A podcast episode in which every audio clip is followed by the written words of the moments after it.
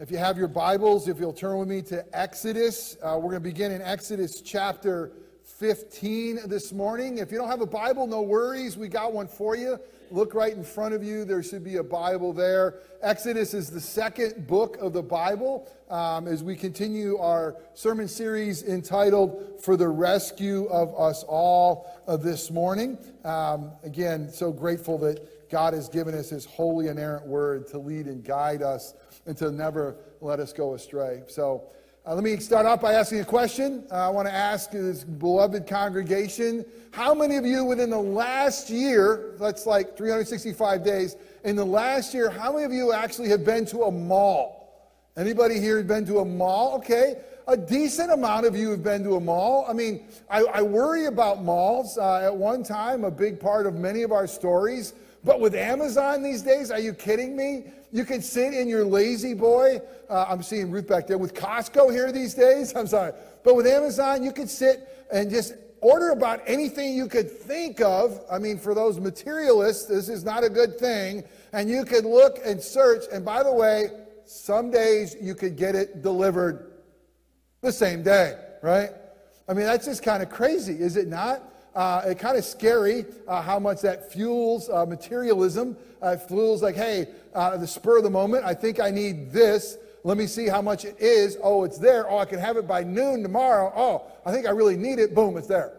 But malls, I mean, there was a whole thing about malls that you would go and they would be all together. You can go look for things. Some people thought it was more of a social thing. But to me, when it comes to malls, there's two most important things of a mall. The two things that are critical, right? You guys know them. I know you know them. The first one, of course, obviously, is the food court, right? I mean, you got to have a food court. You want to know, like, you know, what are you going to eat? The better the mall, the better the food court. You're wondering, hey, do I want Italian, a slice of pizza? Do I try? I'm kind of feeling Chinese, but, you know, what kind of chicken is that really? And, you know, I mean, am I going to feel that for days afterwards? You know, then you always got to stand by like, oh, there's Chick-fil-A. I know I'll be okay there. Or do you want a burger? Or what is it? And then you get kind of paralyzed. What do you want? And you stand there for an hour. But food courts are important, right? But especially, you know, not to be sexist here, but maybe just for men. I don't know if it's the ladies too. But most important thing other than the food court is what, guys? Okay, well, that could be it, Julie. It's really, it's the directory kiosk. I mean, that's what I want. It's just, let me know what stores are here. Let me know where I'm going. And the best thing about a kiosk is when they get that big dot on that thing and they say, you are here. And I'm like, ah, oh, fantastic. This is where I am because I want to know exactly where I am in the mall. I want to know exactly how I got to get to where I got to get to and get out of the mall as fast as absolutely possible. So you are here for those who go and aren't there just for the food court and the experience. Want to know that reality. Where are we? Well, it's not only important to know where you are when it comes to the mall. Way more importantly, it's more important for you to know where you are in God's story, right? I mean, where you are in God's story, because sometimes our lives feel like walls crashing in on us. Sometimes we have a hard time seeing beyond our circumstances, beyond what's going on in our lives, and we're trying to figure it all out. And you want to know, where am I, right? Especially not only where you are in your personal story, but for the Christian, more importantly, where you are in God's story. Where are you in God's redemptive history? You know, how does this make sense? What's happened behind you? Where do you find yourself now? And where are you going? So we're going to look at that this morning. Really important. It's going to be one of like those dots in Scripture. You are here. And isn't it amazing that we're going to find where we are in the second book of the Bible? Isn't it amazing that we're going to find where we are so far ago? But only God, empowered by the Spirit, that's where we're going to go. So this morning, we're in part 4 of a sermon series for the rescue of us all. We're looking at some themes in the book of Exodus. We're certainly not going to cover all of them. We're not going to go through the entire book. But what we're going to see is God has a pattern. God has a way of acting. He's very consistent about it through what we call redemptive history, or the history that God redeems and rescues his people. That's what God does. He's a rescuer. He's a merciful God. man, we're sheep that are prone to wander. We get ourselves in all kinds of conditions that need rescue. And this is what God does. He's a rescuer. So we look at a book like Exodus, which is really the whole thing is about rescue. And we even see that as you study Scripture, you get to this Mount of Transfiguration in Matthew 17, where Jesus is on this mount. And there shows up some Old Testament, like Moses and Elijah. They're hanging out with Jesus, and they're talking about his exodus. That exodus is not only God's pattern of old, it's God's pattern embodied in Christ Jesus, that he is that embodiment of it, and where we find ourselves in the story. So we see how he rescues his people, and specifically how God rescues his people from slavery, from what's binding them, and he leads them to a land of promise. That's what the story of the Bible is all about. And we see over and over again this biblical pattern of how God does it. And we see God's formula for rescue. We've already seen in the first 3 weeks, a typical pattern is that God raises up a savior through a miraculous birth, right? We saw Moses had a miraculous birth at a time where others were trying to kill him, and how that God preserved him in a basket, right? And how God used Pharaoh's daughter to rescue him. It's incredible. But we realize Moses was an amazing rescuer, but he really just pointed to the ultimate birth of the ultimate rescuer, the ultimate miraculous virgin birth of God's son, Jesus. And it's similar situation where at a time where babies were being destroyed, Jesus comes in to rescue us. And see this pattern. We also see that God has promised personally to deliver. He reveals his name to his people. And he says, listen, Moses, I'm going to use you, but really it's me. I'm the deliverer. It's not you. You're just an instrument. I'm the reality. I'm going to personally come and rescue my people. I hear their cries personally. I see what's happening with them. I'm remembering the promises I had, and I personally am going to show up, and I'm going to rescue my people. Well, you see that way back in Exodus, and you see the reality, the beauty that, man, God puts on flesh. The eternal word of God would put on flesh and dwell among us to come and to seek and to save the lost. That God personally rescues his people. Now hit pause. For all of us who know Jesus is Lord and Savior, we celebrate this reality that the God of the universe, the God who spoke all things into creation, knows the hairs on our head, loves us exactly the way we are, and has worked out a place for us to be rescued. Not just yesterday, but today and forever, and then have time with him. So we see this pattern. Last week we saw this really important Passover lamb, that God has provided a way for his people to stand in the judgment of God. And it was a really interesting story of plagues, and at the last plague and the death of a firstborn son in Egypt to free God's people, God says, listen, I got this formula for you. I want you to take this spotless lamb, and I want you to sacrifice it. I want you to put blood on the door and on the lintel. And I want you to, that will be a sign. I'm going to see that blood. I'm going to pass over you. And you think, man, it's a crazy story. But God's people in faith, they did it. And because of that reality, because of their faith in God's provision, they were provided for, and they were spared, passed over from death. And then you realize, wait a minute. That was just, there was a bigger Passover. That happened to them. It was true events in history, but it pointed to Christ, the true Passover lamb. That as we are covered in his blood, we pass from death to life, and that we're forgiven and we're purchased and we are his. And this morning we're going to focus on kind of that journey once we become his, that lifelong journey of where we're going, our journey through the wilderness. And so that's where we're going to find ourselves this morning.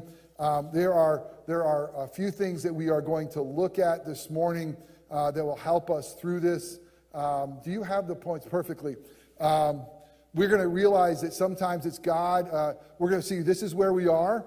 Sometimes God leads us to bitter waters. Some of you may feel that that's where you are right now. We're going to realize that sometimes God leads us to an oasis of fresh waters. That God provides us living waters for the journey, which is amazing. and God provides us bread from heaven for the journey as well. We're going to see God's word. We're going to pick it up in Exodus chapter 2. And Robbie, would you do me a favor? Will you stand right now and will you pray for the preaching of God's word?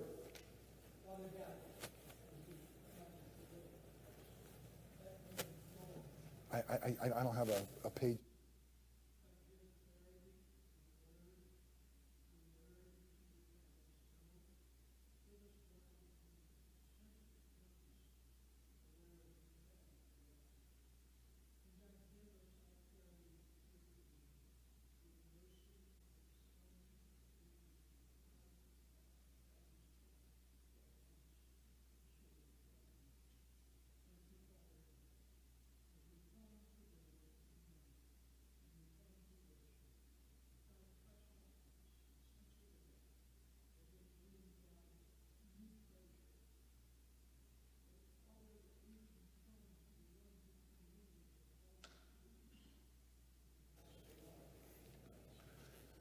Amen. Thank you, Robbie. I know that was highly unusual. I'm missing a whole page of notes. And so, woo, here we go, Holy Spirit, right? All right. So, sir, thank you, man. Here we go, which is awesome. So let's pick up God's word. We're going to pick it up in verse chapter 15. And you can start in verse 21, I believe.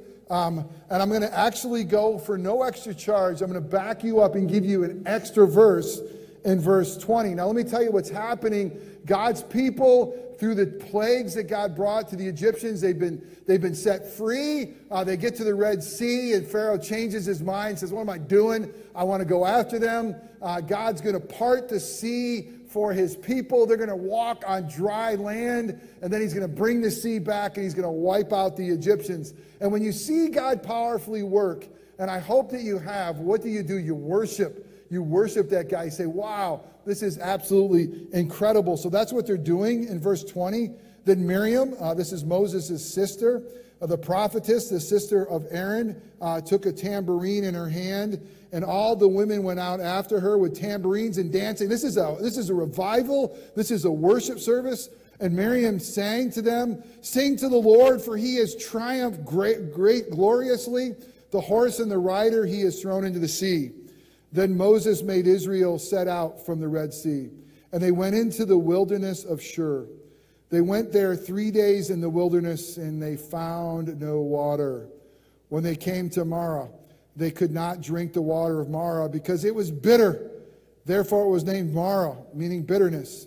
And the people grumbled against Moses, saying, "What shall we drink?" And he cried to the Lord, and the Lord showed him a log, and he threw it into the water, and the water became sweet.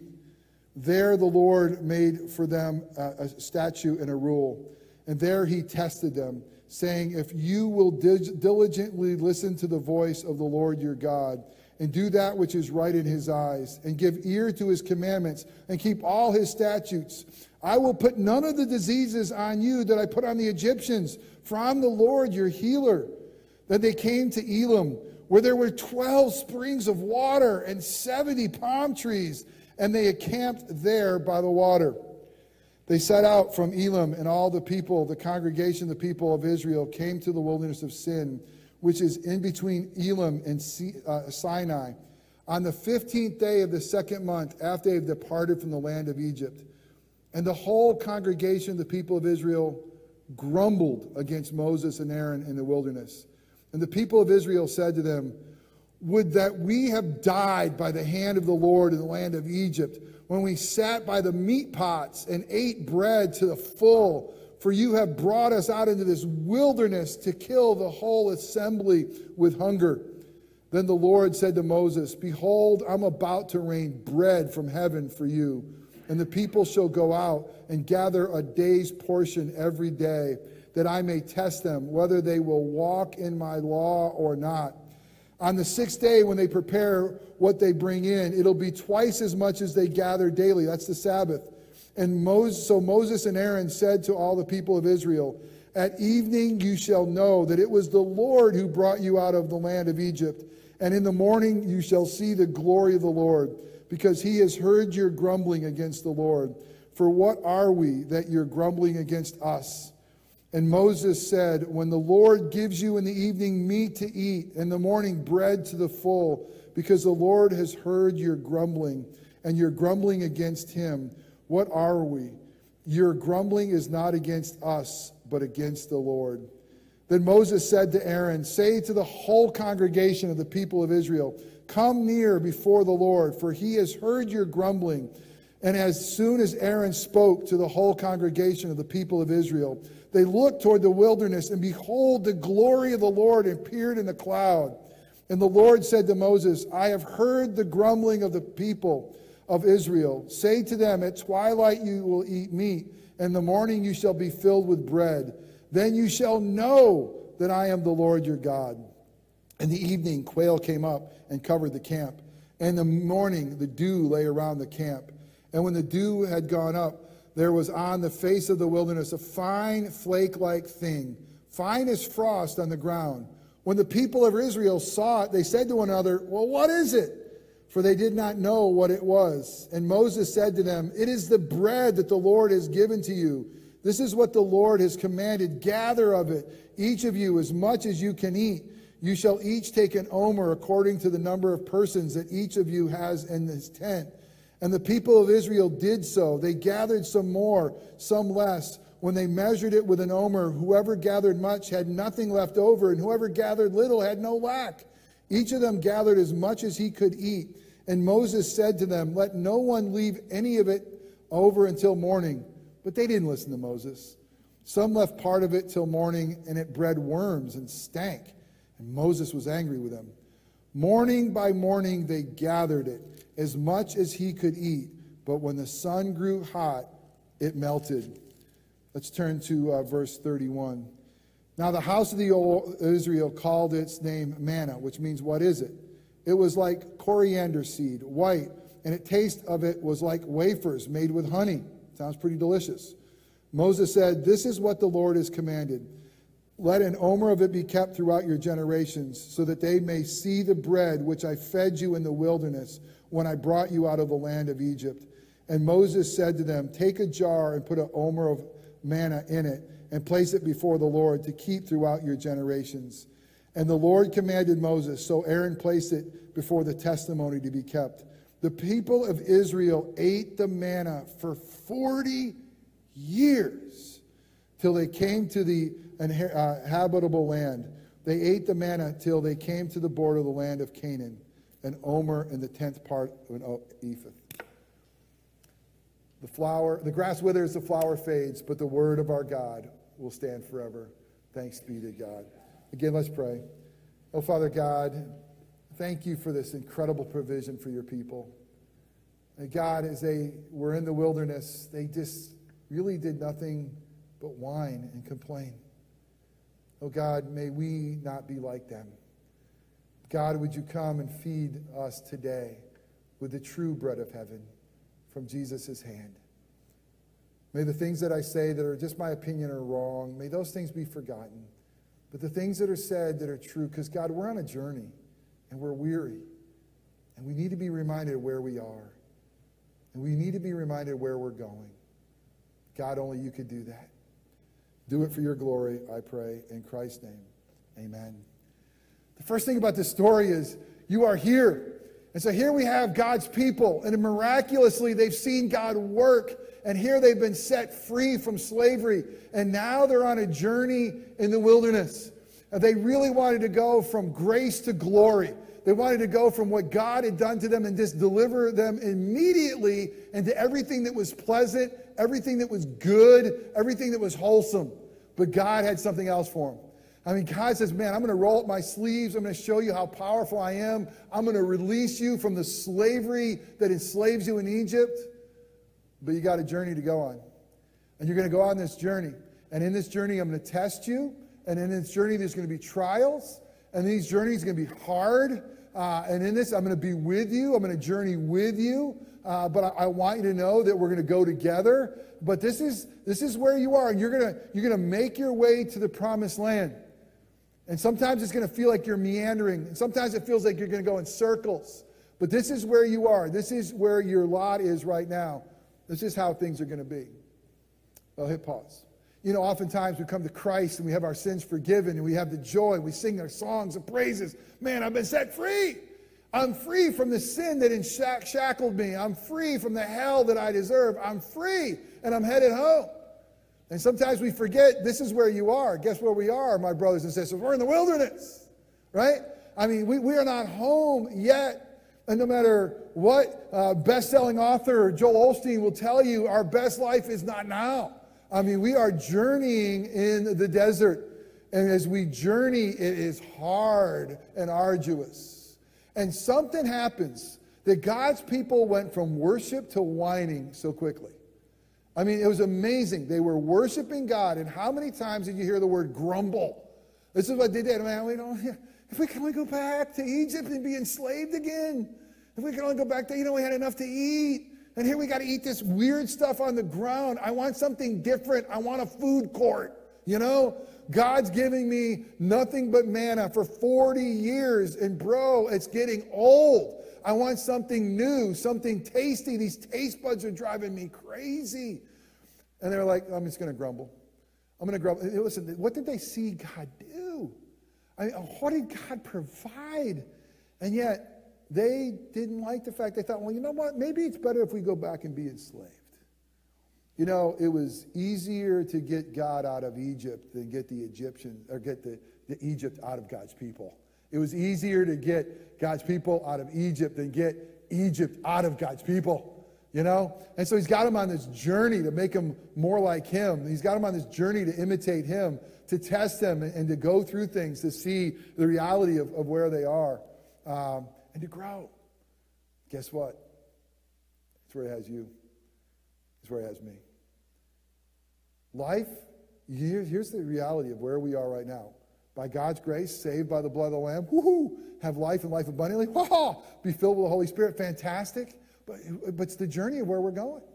Here's the reality. You and I should expect pebbles in our shoes every day of our life. And we get ticked off. Oh, man, how come this has happened? How come this has tripped me up? We should expect that we have sunburn on the back of our necks. Why? Because we're in the journey.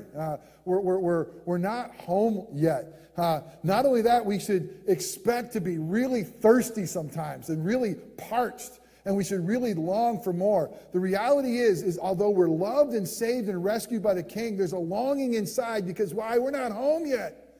And we long for more, and we hate hearing that our brother has cancer, and it's more than what we thought. We hate hearing that our kids are struggling. We hate the fact that our marriages have sometimes dissolved. We hate the fact that we live in a world where there's so much pain and there's so much sorrow. And we wonder, God, where are you? What are you doing? Isn't there supposed to be better than this? No, we're on a journey, and he journeys with us. And the beautiful thing is we could look through Scripture and we realize there's footprints of those who have gone before us. There's footprints of those who have gone before us. God has given us a pattern.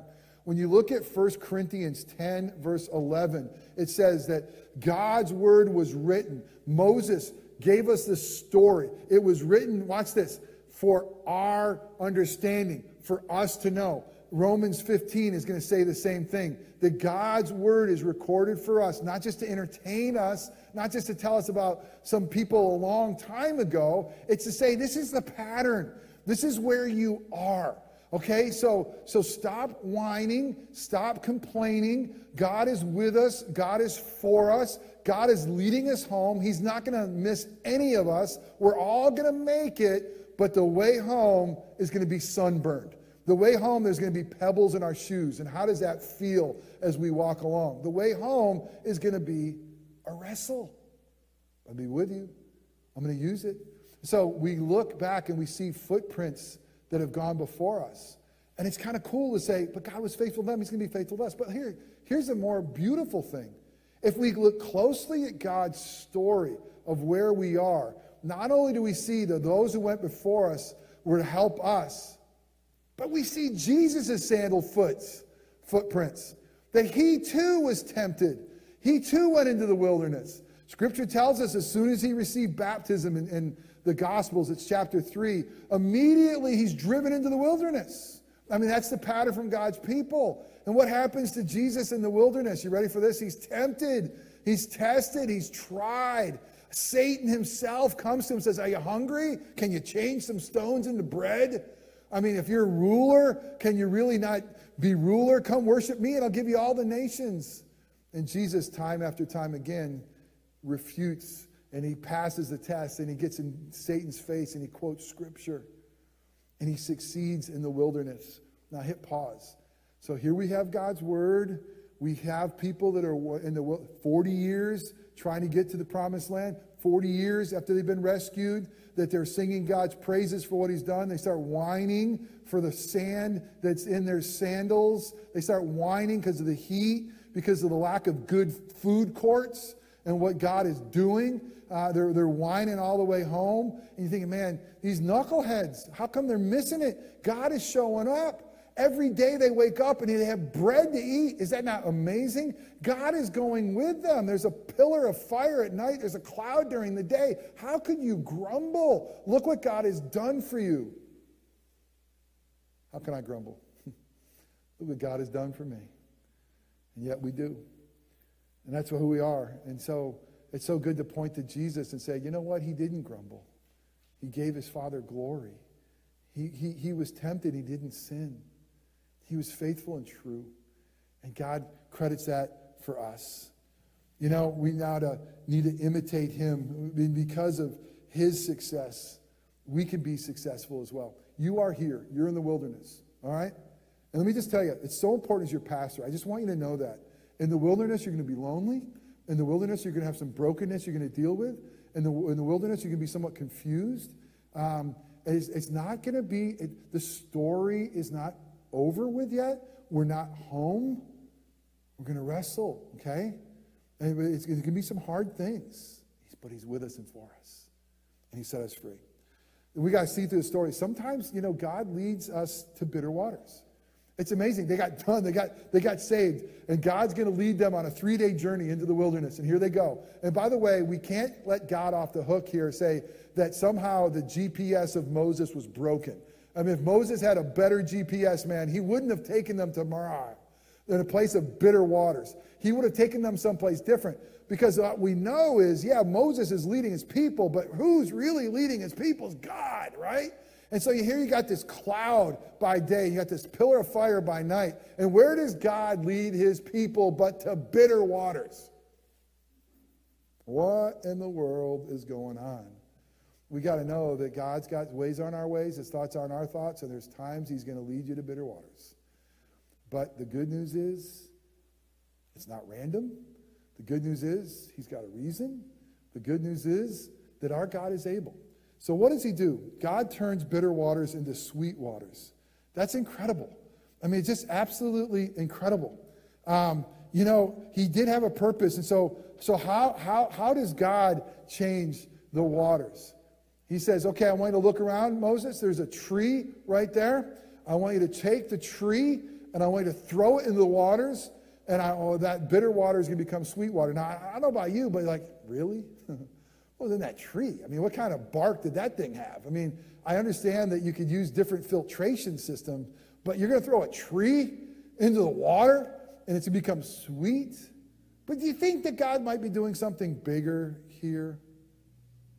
You know that throughout Scripture, trees are important to God. There's a tree of good and evil. There's a tree of life. It's in the beginning in the garden. And guess what? At the end of the story, whoa, the tree of life is back. And it brings healing to the nations. In the midst of the journey, he's going to say, why don't you take a tree and throw it in, and we'll see what happens. At the climax of the story, it's a tree. It's a tree that God is going to use to take all the bitter waters of our life and make them sweet. It's the tree of the cross of Christ. I mean, there at the apex of history, is the cross of Christ where God is going to pour out his wrath on his only beloved Son. And so that through his death, through his blood, our sins could be paid for. And we can be robed in his righteousness. It's through that tree that the curse of God was experienced by the Son of God, so the blessings of God can be experienced by his people. Man, you want to throw a tree in the story, throw the cross in the story. And isn't it amazing that that kind of points to that reality? And because of the reality of the cross of Christ Jesus, Romans 8:28 is true.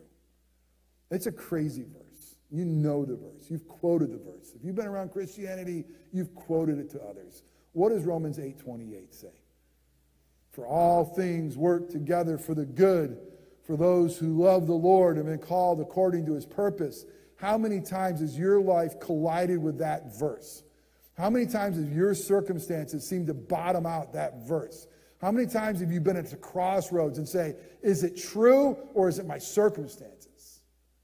And the only way that God is true by saying all things work together for the good is if there was that tree of Christ thrown into the bitter waters of sin and death.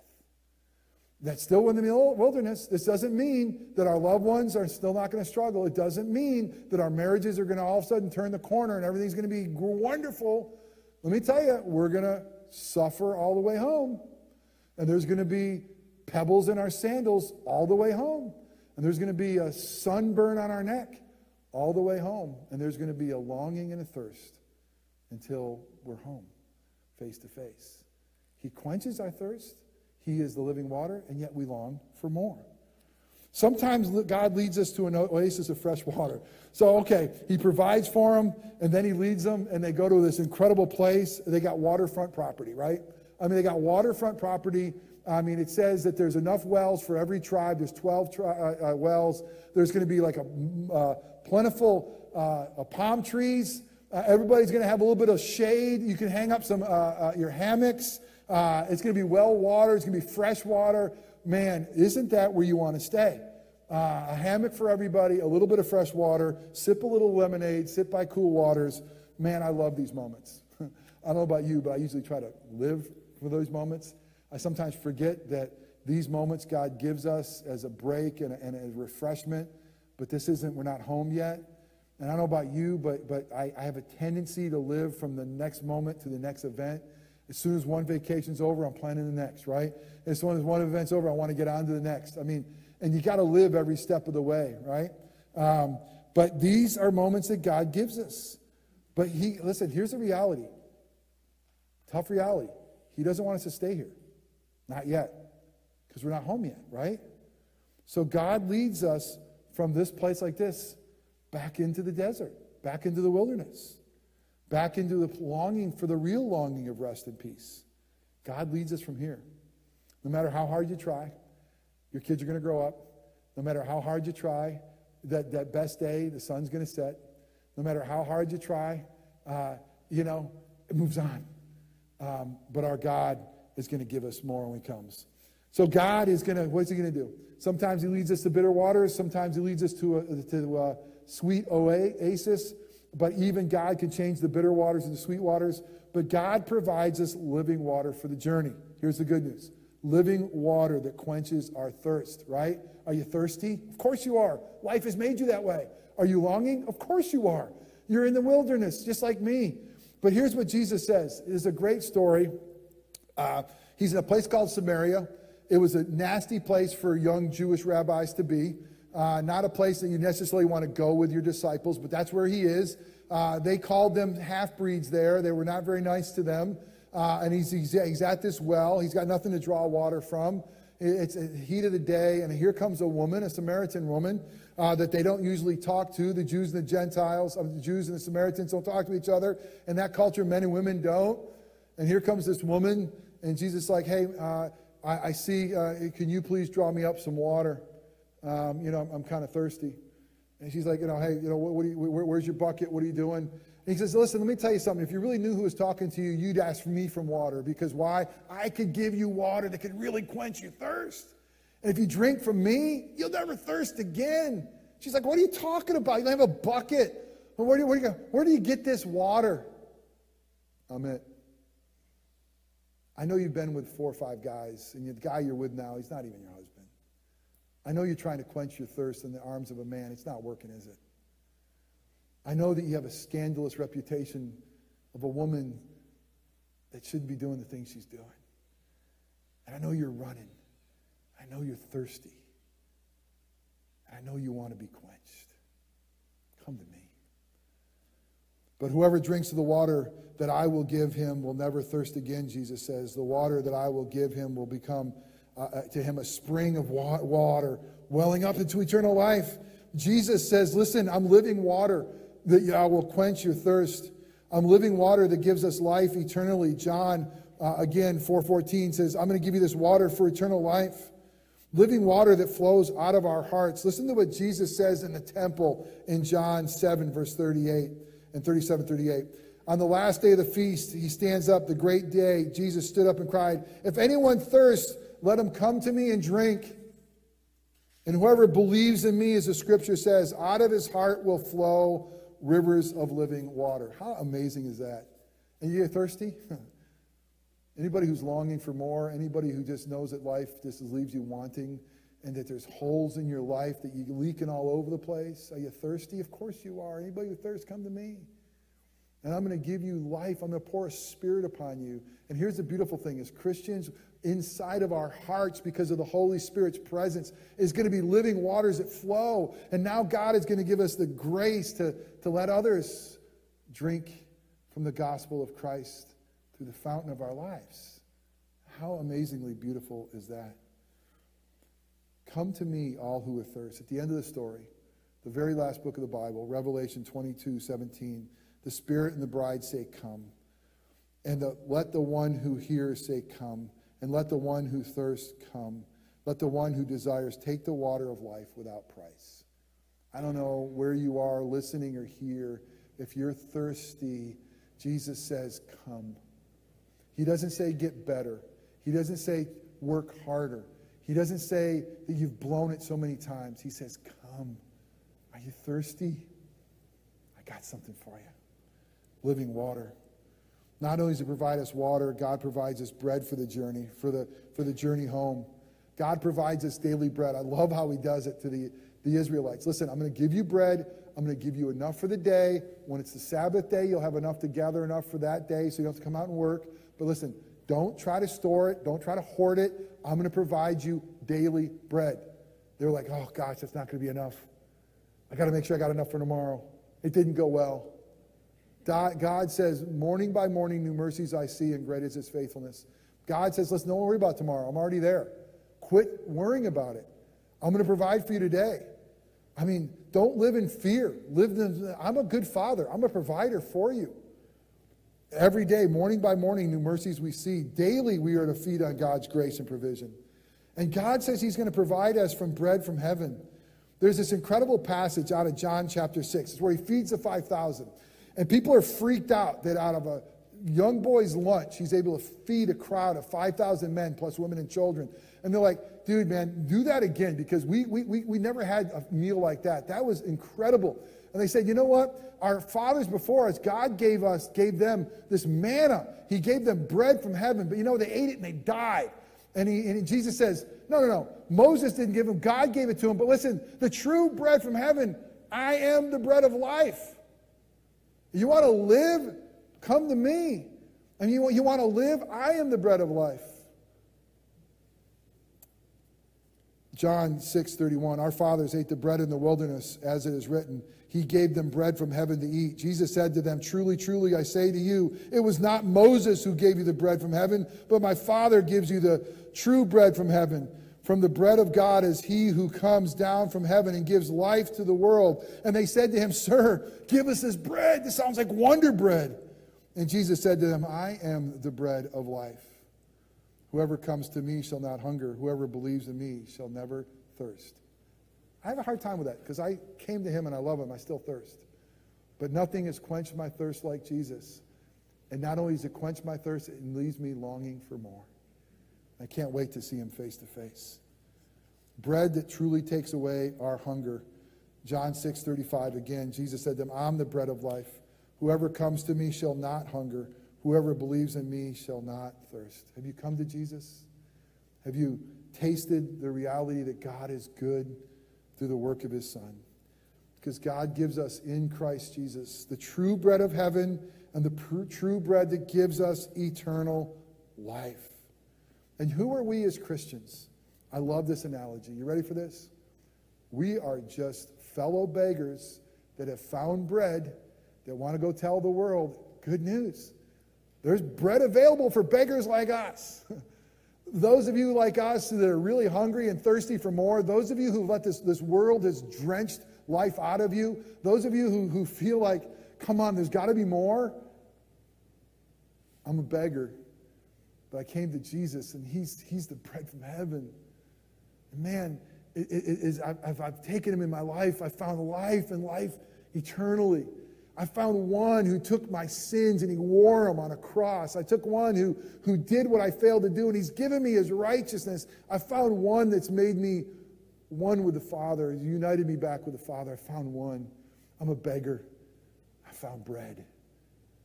And his name is Jesus. Is that you? If so, go and tell. Because I'm telling you what, the world's thirsty.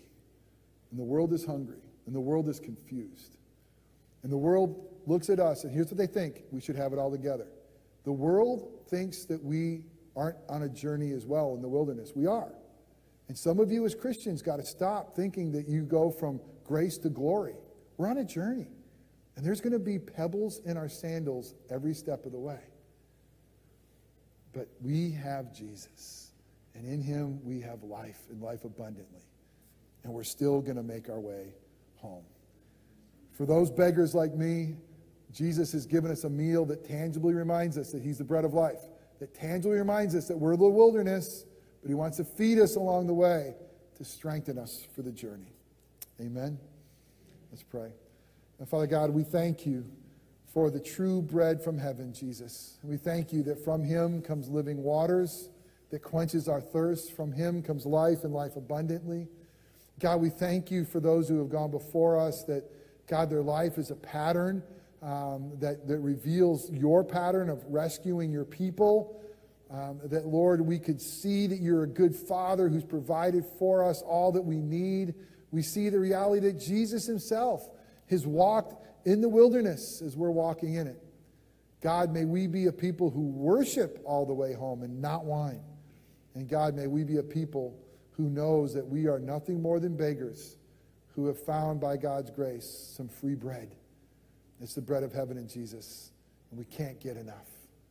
And we want to share it with fellow beggars. Oh God, may that reality be so in our lives and in our church, we pray in Christ's name. Amen.